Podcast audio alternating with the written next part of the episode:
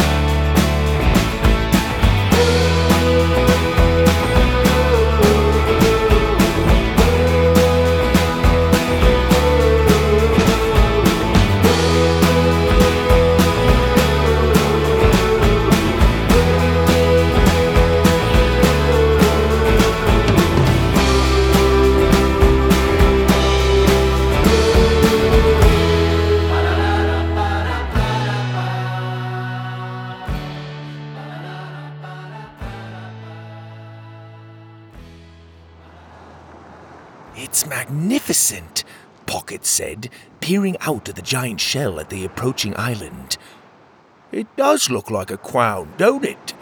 Petey marveled at the tall rocky spires that jutted out in different directions.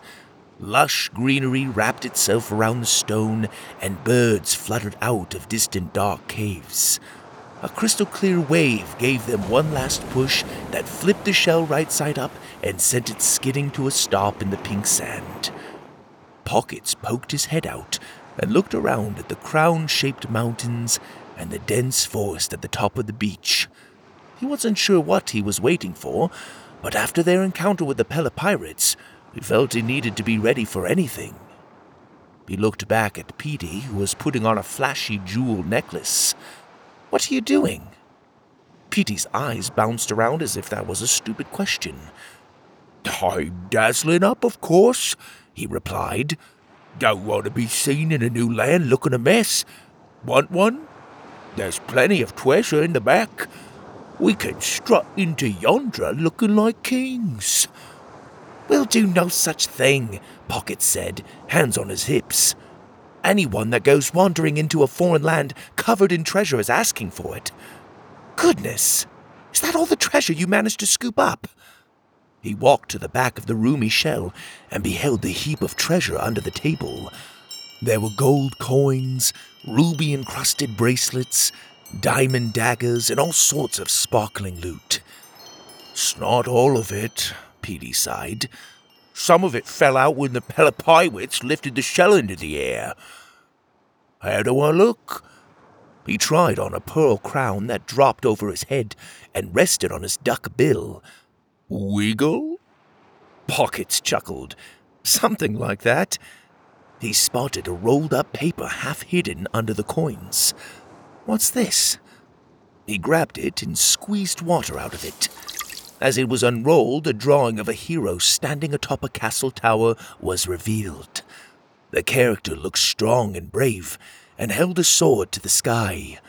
The paper was worn and torn, with a large chunk missing in the bottom corner. Pockets read the fancy script below the castle. Attention, heroes of Yondra.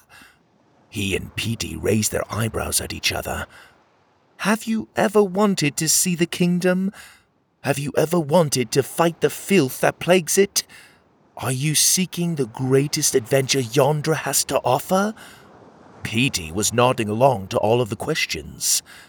Then heed the call of your king and come to the Pebble Castle where you will be awarded the quest of a lifetime.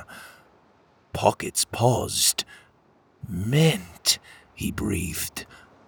Petey was hanging on his every word. Is that it? That's it.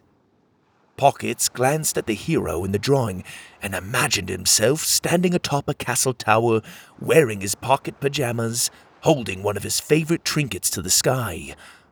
Quest of a lifetime, he whispered to himself. The greatest adventure Yondra has to offer? Little vague, if you ask me, Petey said, trying on a big goofy earring. We've already got plenty of treasure. What could they possibly offer that we don't have? Pockets glowed. Glory. He looked at Petey. Don't you see? It's a chance to do something great. We could be heroes.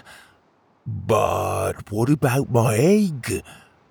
Petey nodded back to his egg that was nestled in a nest of treasure. It'll be the most famous egg in all of Yondra. They'll write songs about it and sing 'em around the fire. Petey scratched his bill. I've always wanted to have a song written about me. What about me wife and other eggs? I've got to find him. I'm sure we'll find him along the way. Pockets unraveled the paper and looked at it again, full of excitement. Otis never cared for riches, but he did talk of glory during his sailing days. He'd be so proud if I came home with tales of saving an entire kingdom. Petey still didn't look sure. But it doesn't say what we'd have to do to save Yondwa. What if it's something really hard?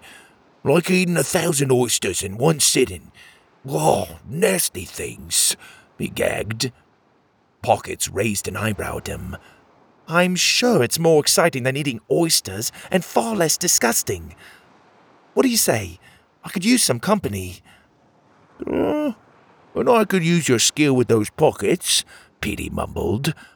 That's the spirit. Hey, came a harsh voice at the shell opening. Petey and Pockets turned to see a big blue crab waving a claw at them. You pocked your shell on my friend, it really hurts, came a distant voice outside. Did we really? Pockets and Petey ran out of the shell and looked back.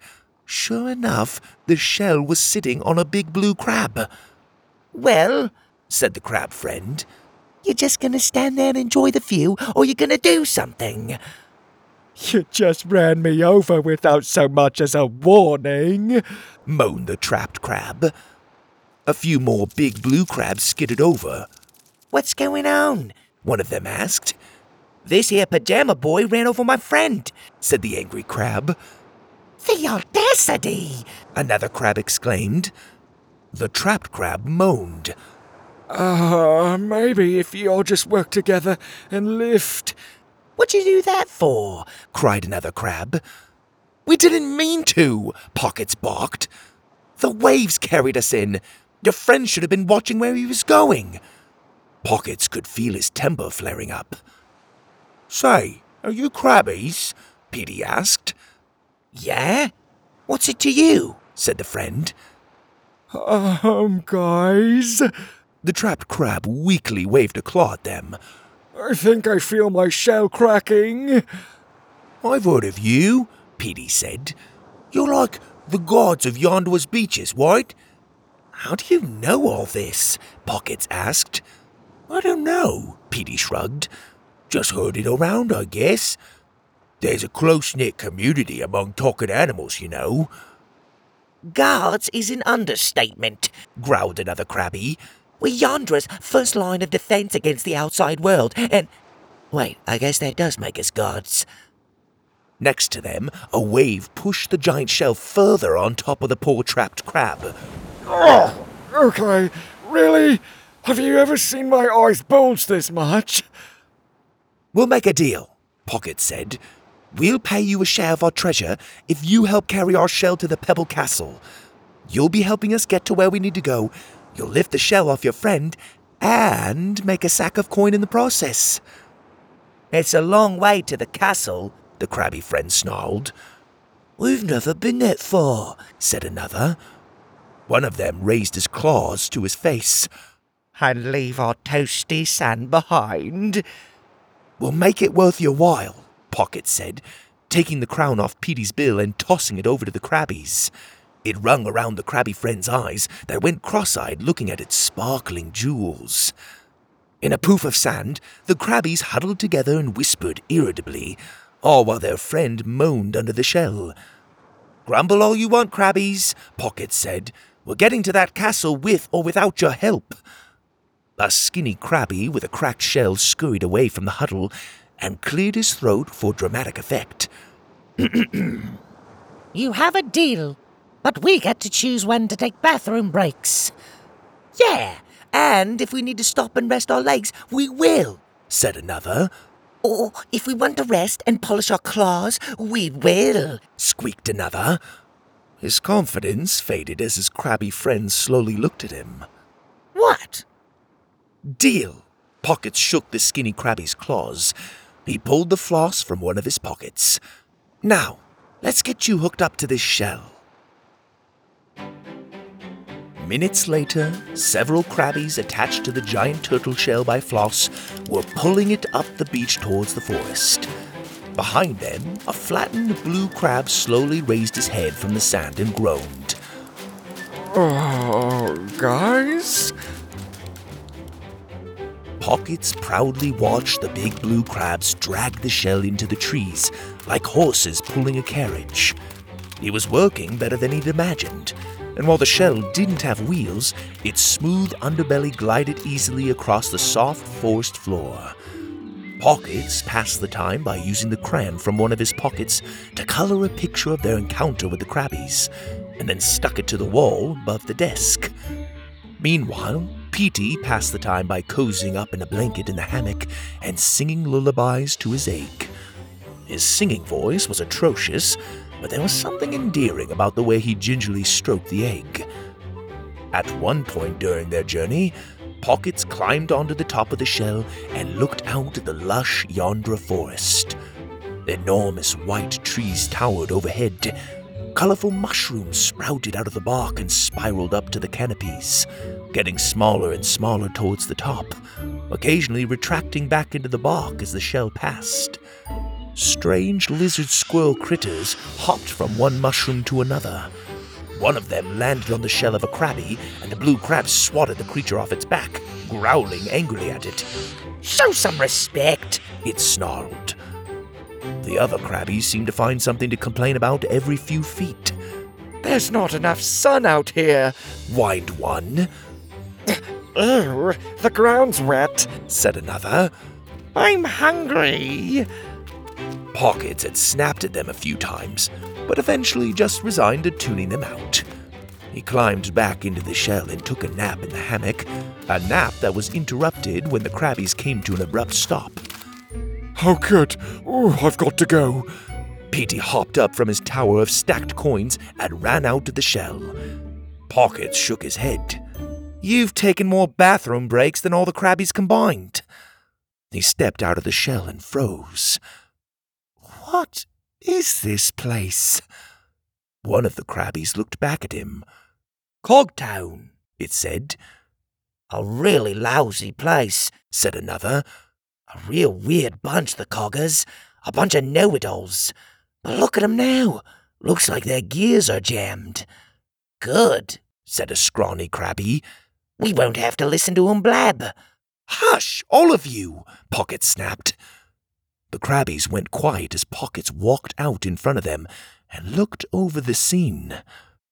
An entire village made of metal cogs filled the clearing. Brass and silver gears stacked together to make homes, towers, and people. It looked as though a giant clock had exploded and been magically pieced back together in the form of a town. What made it even more strange was the fact that nothing was moving. Everything was frozen in time. The cog people stood mid stride. A cog woman on a cog horse sat with her hand stuck mid wave. Two cog men were stuck in an exchange of nuts and bolts. Pockets walked up to one of the coggers and looked them over. It was a young girl. her hair a sprawling fan of gears and wires. Her tiny stature and complex build made her look like a cute mechanical doll. She had a pleasant brass face that appeared to be in the middle of shouting at the rest of the town. She was firmly planted on a tall stump with an arm extended. Pockets! Petey shouted, stumbling over. You won't believe what I found. The platypus trailed off as he came to a stop next to Pockets. He took in the strange splendor of Cogtown. What is it? he asked. Is this some sort of statue? Pockets asked the Crabbies. A giant piece of art? Who made this? It's not art, said one of the Crabbies. Cogtown is a living place, or at least it was. Don't know what happened here. Pockets studied the little cog girl's face. It looked like her open jaw was trying to move, but it was stuck. He pulled the paperclip out of a pocket, extended it into a point, and wiggled the point into the rusted gears on either side of the jaw. With a couple of hard wiggles, the gears popped off. What'd you do that for? Petey cried. Got some treasure and you think you can vandalize everything, one of the Crabbies mumbled to his neighbor. Pockets ignored them and took his wristwatch out of another pocket. Prying it open with the paperclip, he pulled out two similarly shaped gears and clipped them into place on either side of the girl's jaw. Ah! The little cogger gasped. Thank you. Pockets and Petey jumped back, startled. Oh, you do talk, Pockets said, putting his trinkets back into their pockets. Of course I talk, the girl replied, her jaw being the only thing moving on her. I talk as well as anyone. But we don't have time to chat. We need to get the town fixed. They're coming back. Whoa, whoa, whoa, whoa, hold on. Pockets looked over the town. Who's coming back? Who did this to you? Tuga and his vile gizzards. They've jammed the town, and they'll be back to make sure we stay jammed. That miserable oaf has to ruin everything in Yondra. Why would someone want to jam the town? Petey asked. Wait. The girl paused. You don't work for him, do you? You're not a spy or anything? I don't know who Tuga is, but I can assure you I will never be employed by someone with a name like that. Good, the girl said. Tuga and his disgusting, rude, showy gizzards jammed us up because we didn't have the dragon egg he's looking for. And being the scale brain that he is, he of course didn't believe us when we told him we didn't know where it was. He thinks just because we're the brains of Yondra, we have to know where every little thing is. Calm down, Pocket said. How do I get the rest of you unjammed? I don't have enough gears to replace all of your rusty parts. The coghouse. It's what makes it so all coggers can move. It's over there. Pockets looked back at the town, but it was impossible to tell whether the girl was trying to point to something. There? He pointed to a random building. No, there, you nincompoops! Over there? Petey pointed to another building. No, there! The girl's jaw snapped. Pockets flushed. We can't. Oh, sorry, I forgot my arm isn't moving. The cone shaped building on the corner of the street. That's the coghouse. Tuga and his gizzards jammed it somehow, and if we don't get it fixed, my people will be frozen forever. Pockets tilted his head. But even if we fix it and you all run away, can't Tuga just rejam it and freeze you all again? Not if I lock it up. I'm a cog key. Ah, of course, a cog key. Petey nodded and winked at her. Pockets looked him up and down. Don't pretend like you know what she's talking about. yeah, I've no idea what that is, Petey admitted. I knew it, the girl said. I can't move my eyes, but I can tell from this angle that you're not Yondrin. Who are you? I'm Pockets. This is Petey. We're from Split Rock, the island with the lighthouse not far from here. The girl hesitated. I've never heard of it. Odd. Yondra isn't known to reveal itself to outsiders. Reveal itself? Pockets raised an eyebrow. I'm Cogleen, the girl said. And a cog key is a special cogger made specifically to keep important things locked up on Yondra. I'm one of the last that remain. My body works as a key that will unlock impossible locks that are made especially for me, like the lock on the door to the coghouse. How did they get into the coghouse in the first place? Pockets asked. It was a surprise attack. They seized me before I could get away and forced me into the lock. If we can get the coghouse working again, I'll lock it up and flee so that they'll never be able to open it and jam us again. Pockets looked at Petey. It might set us back a bit. What if it's a trap? A trap? It's not a trap, I assure you, Cogleen said. You were obviously allowed to come to Yondra for a reason. It can't be a coincidence we crossed paths. The greater power wills it. Pockets looked at Petey. I really don't want to be late for the King's Quest. If somebody claims it before us. King's Quest? Cogleen jumped in. If you were on a quest for the king, then surely the greater powers paved the way for you. I can lead you to him if you help us. But the Crabbies already know the way to the king, Petey pointed out. But only I can grant you an audience with him. Go on. Pockets took a step closer. Since you obviously aren't connecting the dots, I am the cog key that opens the castle gate. It is one of the reasons Tuga planned to return. He needs me to get to the king. If he gets a hold of me and a dragon, it will be the end of Yondra. None of this really makes sense, but I'm willing to spare a few minutes if it stops her from talking to us like we're a couple of buffoons, Pocket said. I'm itching to use my trinkets again anyway. Petey picked a nostril in his bill and laughed. Buffoons. Excellent, Cogleen said. So first we will need. A horn suddenly sounded in the distance. Its echo lingered for a moment.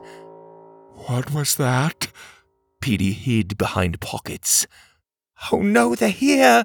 Cogleen cried. Quick, carry me to the coghouse. Pocket scooped Cogleen up and started running her over to the coghouse. Goodness, you're heavy, Pockets groaned.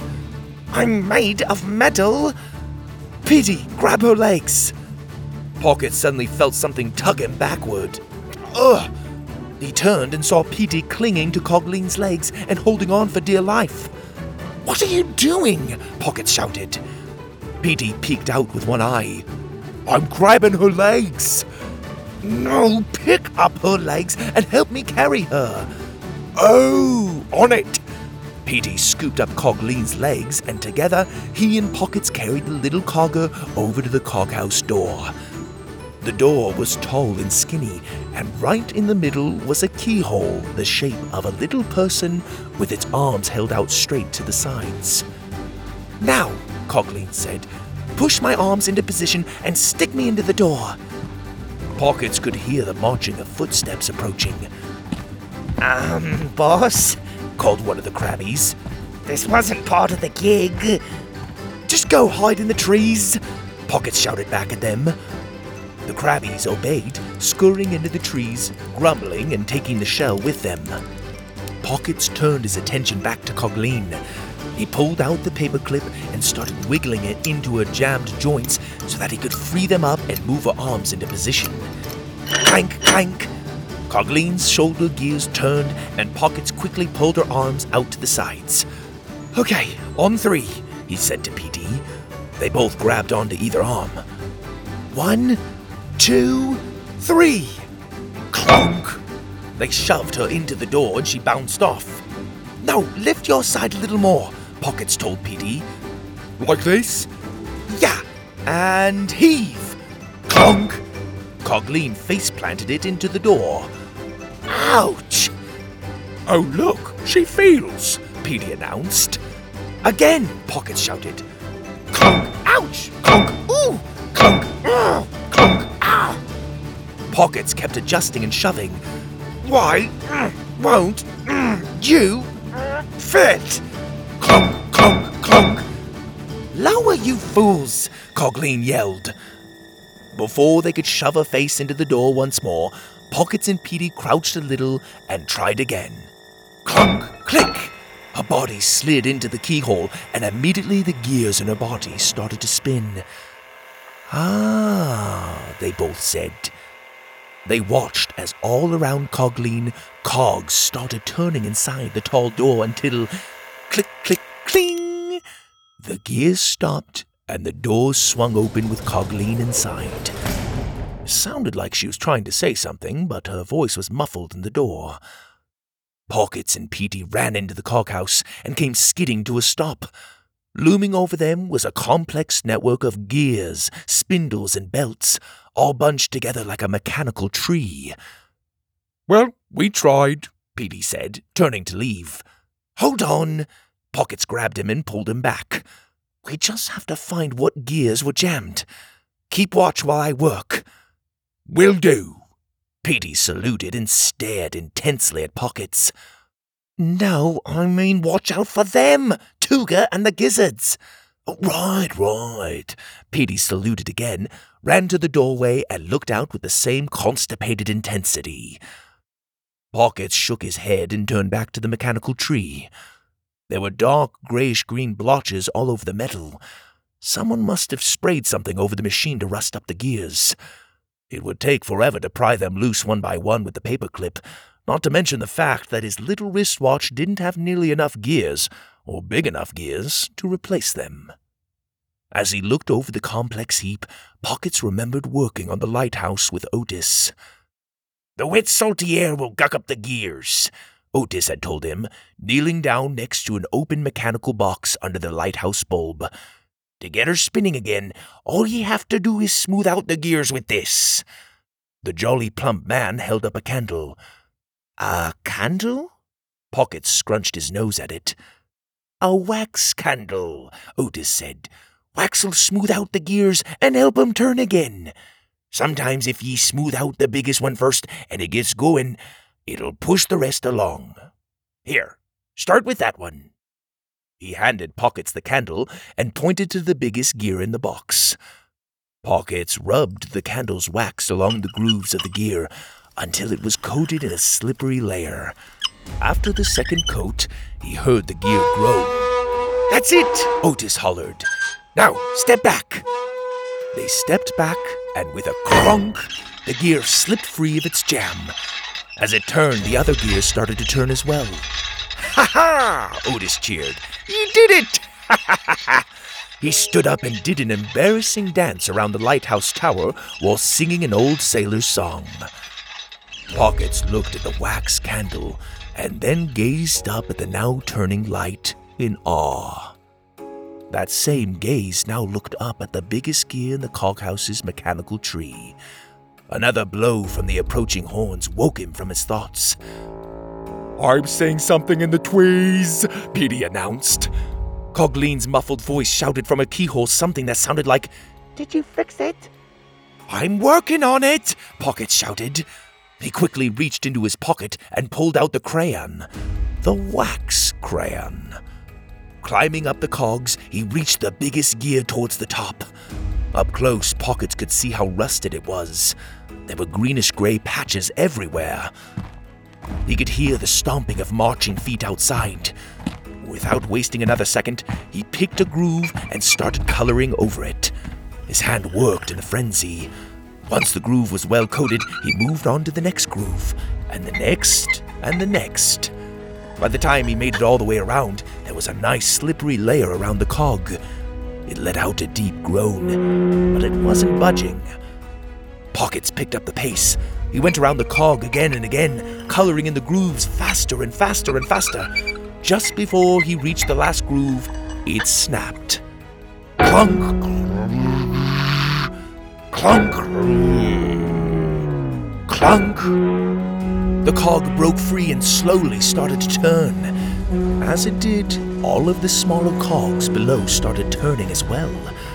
At first, they turned slowly, grinding against the rust and slowly gaining momentum. Outside, Cogtown was gradually coming back to life. Coggers were slowly moving their limbs again. Carts with cog wheels creaked along. Cog kittens slowly pranced along the brass rooftops. Steps were slowly taken. It's working! Pockets announced. I can see their faces. Petey shouted. He cradled his egg protectively under his arm. Don't worry, little one. I got you. You did it! Cogleen's muffled voice squealed. The gears in her body were starting to spin again. The cogs in the mechanical tree were spinning faster and faster, and with it, everything in Cogtown regained their full speed motion. Pockets rode the spinning gears down the mechanical tree, jumping from one turning cog to another until he landed back on the ground. Cogleen pulled herself from the keyhole and gave Pockets a big hug. Oh, thank you! You're welcome, Pockets wheezed, his neck being weighed down by Cogleen's shockingly heavy arms. We need to get everyone out of here. Cogleen turned and ran out of the coghouse. Outside, coggers were gradually realizing that danger was approaching. Run! Cogleen shouted to them. Head for the trees! Spread out and don't look back! She quickly turned and ran back to the cog house. With incredible strength that defied her size, she slammed the tall door, held out her arms, jumped back into the keyhole, turned her gears to lock it, and then hopped back out. Pockets and Petey watched her with raised eyebrows. Whoa, they said together. Come on, Cogleen said to them as she ran back into the panicked crowd. We need to help them escape. Pockets looked at the trees and he could clearly see now the approaching army of lizards. Maybe we should be fleeing as well, Pockets shouted. Not until everyone's gone, Cogleen shouted back. She scooped up a little cogger boy and handed him to his parents, who cradled him and ran into the trees. There were still dozens of coggers left. Petey rubbed his egg. Big lizards eat eggs, he whimpered. Not today. Pockets glanced between the blazing sun and the lizards. Petey, you and Cogleen grab the last coggers and find a hiding spot by the shell. I'll meet you there in a minute. But we can't go without. Go! Petey took off and with Cogleen grabbed the last straggling coggers, who were the older few with flimsy gears, and then rushed for the trees. Pockets grabbed the small mirror out of one of his leg pockets and flashed it at the lizards.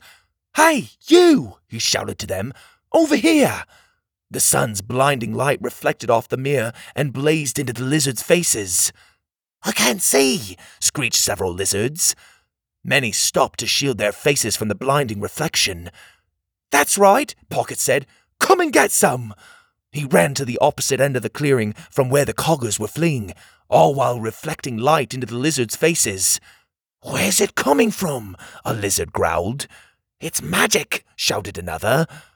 Out of my way, you newts! A voice thundered. Seeing that all the coggers were gone, Pockets put away his mirror and hopped into the bushes. Slowly, he peeked out from behind a bush, and his eyes grew wide. A massive lizard pushed through to the front of the lizard army and looked around. They're gone! The lizard was fat and had a stubby tail. He had to be at least twice the size of the lizards around him. His head was round and wrinkly. His face was flat and mean. And unless Pockets was seeing things, instead of clothes, he wore an old fishing boat. The bottom curved up his back, and his head and limbs were smashed through the deck and sides. Tuga, Pockets whispered. He looked over the nervous lizards in the clearing. These had to be the gizzards. The thin green lizard people walked on two legs. Their long tails swayed behind them, and a slithering tongue occasionally popped in and out of their narrow faces. Scaly loincloths hung from their waists, and they carried staffs with crab pincers on the end that opened and closed when they moved their hand up and down the shaft. Search everything! Tuga bellowed. Gizzards ran silently through Cogtown, peering through windows, climbing up tower walls, and turning over carts. They were incredibly nimble and smooth in their motions. Pockets thought about the word Cogleen had used to describe them showy, and it fit. The gizzards almost looked like they were showing off for one another, trying to outdo the gizzard next to them with an even more impressive flip or climb. Pockets thought he heard a few of them say, No, I'm gonna check over there. And, Oh yeah? Not if I get there first. Tuga rolled his eyes at them and snarled as he limped over to the coghouse. He stopped in front of the tall locked door. Pockets could tell by the heaving backside of his boat coat that he was trembling with anger. No, no, no, no, no, no! Tuga punched the door and it shook. He punched it again and again, but the door wouldn't budge. He whirled around and glared at his gizzards, who were now frozen and quietly watching him. Where's that squeaky little cogger? The gizzards glanced at each other nervously. You let her get away? The enormous fat lizard limped over to the turned over cot. With one hand, he easily picked it up and lifted it to his flaring nostrils. His beady eyes glared at its spinning gears. Pockets crouched a little lower. The cot was close by. If this creature had any gift for smell, he'd surely sniff him out. From this close, he could see all the scars and Tuga's scales. He could hear his raspy, labored breathing.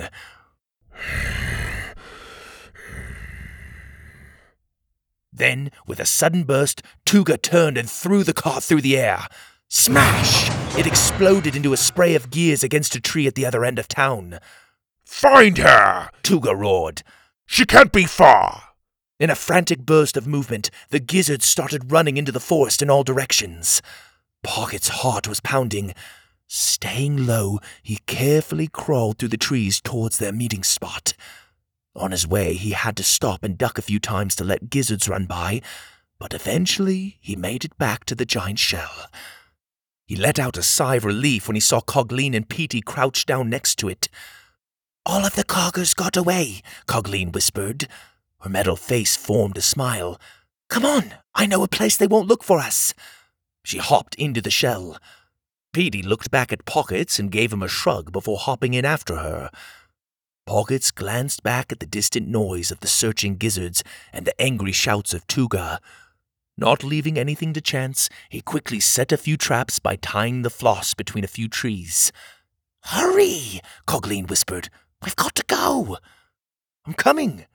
Pockets tied the line, put the floss back into his pocket, and hopped into the shell. Well, that was exciting, he said, grabbing the Crabby's reins and giving them a good flick. The Crabby snapped to attention and quietly pulled the shell deeper into the forest.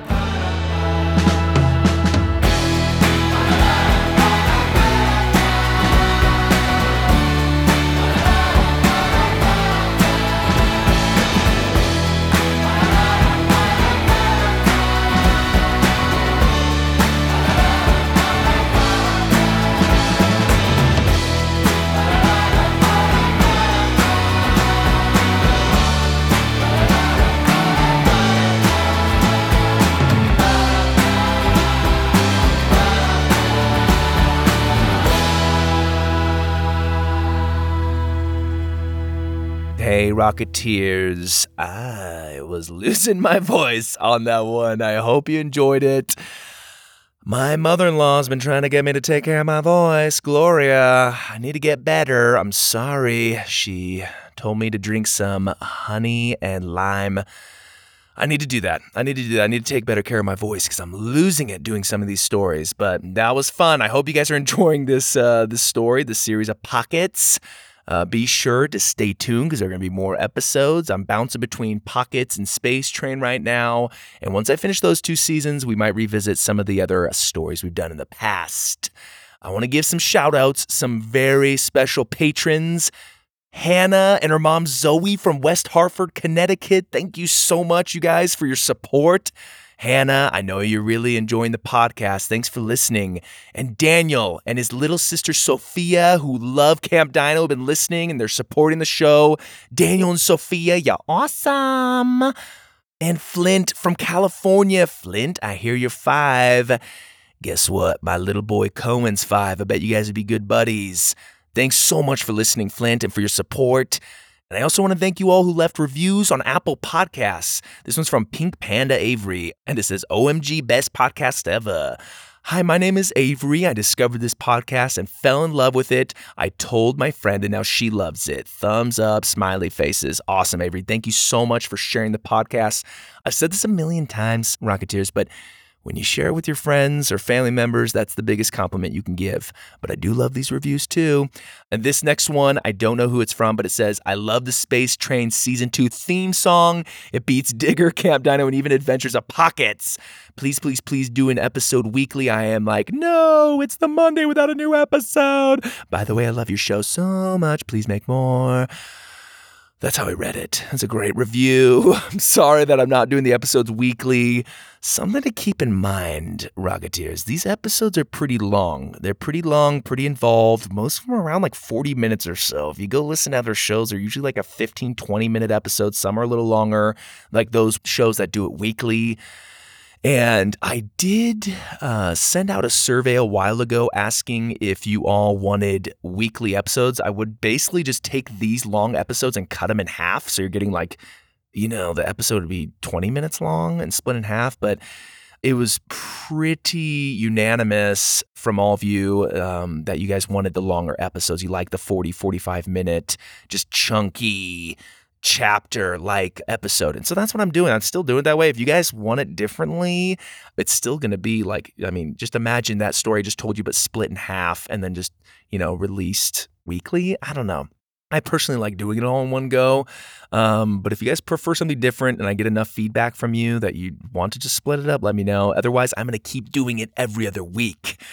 Uh, but I'm glad whoever left that review, you liked the theme song. I kind of obsessed about it at first. I was like, oh, this is a little too much. I don't know if I'm going to do this. But I, I kept coming back to it. So I couldn't help myself. And it fit too well, almost too well to where like it's annoying how much it gets stuck in my head. I'm gonna be a hero, shining like you've never seen. I'm like, oh no, oh no. I'm like going to bed. You know it's bad news when you lay down to go to bed and there's a song that's stuck in your head. Oh my, that is the worst. I just want to like jump out the window when that happens. And that's happened a couple times with this song. So sorry if that's happened to you guys. But it is a good song. The Digger theme song's legit. Uh, the Pockets theme song's legit. I agree. Anyway, I have a lot of fun looking for that music, so I'm glad you're all appreciating it. Rocketeers, I love it. This next review is from Newbie One Kenobi. Ooh, man, you got my attention with that username, Newbie One. I love Star Wars. I'm a Star Wars fan. I, am not like the guy that knows the name of every planet Star Wars. I know a lot of you would assume that. But I do love some of that Jedi lightsaber action. I love the Force. I mean, it, the latest trilogy, if I'm being honest, was a little weak sauce. They clearly didn't plan it out. Uh, not that I'm like a master planner of stories. Okay, I'm not one to judge, but I'm doing a kids podcast. All right, it's not like a billion dollar movie franchise. Plan it out, people. But Star Wars is really cool. That was a tangent. Newbie One Kenobi. Newbie One says, I'm eight. I have a brother. He's six. My favorite is Winnie and the Pixie Knots. Please make more. And my second favorite is Camp Dino. Kirby is fun. And I like Gavin. He's cool except for the dung bombs. oh my goodness. You don't like the dung bombs, huh? You don't like poop bombs? Come on. I hear you. I hear you. It's not okay to throw poop bombs, but it did come in handy for those who've listened to Camp Dino. Go check it out. For those who've not heard Camp Dino, I probably got your attention with that poop bombs. What the heck is this guy talking about? Uh, I'm glad, newbie one, that you and your brother are enjoying the stories. Winnie and the Pixie Knots. To be honest, I'm not. Uh, I don't want to give too much away here, but I want to come back to Winglings and Winnie. They exist in the same universe and I think I'm gonna put them together for the next story. Kind of. We'll see. We'll see.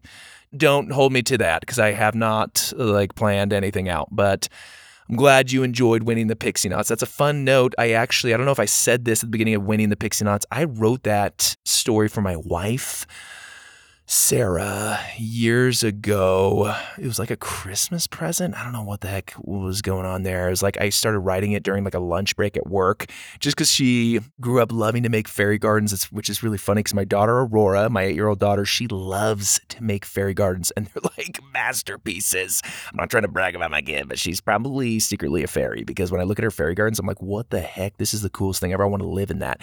Uh, but apparently, my wife grew up making the fairy gardens too, and just loving kind of like magical fairy stuff. And so I wrote her this fairy tale that was basically like about her and kind of used different parts of her personality and some of the different characters. So, uh, Winnie and the Pixie Knots has a special place for me because it was written for my wife. And then I had written it and it was just sitting there. I was like, you know what? I had started this podcast. I'm going to just narrate this and I can kind of plug it into uh, the Pixie Knots into Winglings. I hope that's not like a spoiler or anything. I don't think. I don't know.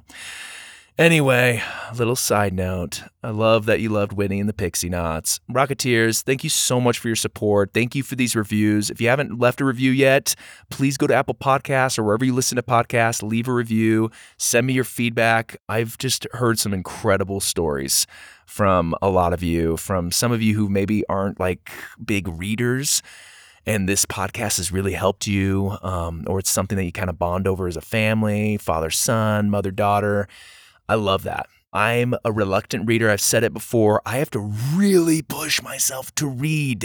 And I know some of you that might sound baffling because I'm like writing stuff. It doesn't make sense, but uh, for the longest time, like I have to like set time aside, be like, okay, I'm just gonna get through. Like I gotta get through at least a few pages here. Like I'm reading Harry Potter right now. It's awesome, but it's taken me years just because I'm crawling through it. It's it just takes some extra motivation. And I know there's a lot of you out there, and I hope this podcast helps inspire you to get into stories and to read. Reading is so good for you, Rocketeers. Please don't fight your parents when they tell you to read. It's good for your brain, it's great for your imagination. And I hope this podcast can, like I said, just kind of get your creative gears turning. Well, look at that on theme with this episode. Get your gears turning and uh, and stimulate your imagination a little bit. So, thank you for the reviews and thank you so much all the patrons out there who's supporting the show. You can go to Patreon.com/slash Purple Rocket Podcasts. Those of you out there who are looking for a way to help, love it. And don't forget to tune in next time, Rocketeers. This is your host, Greg Webb.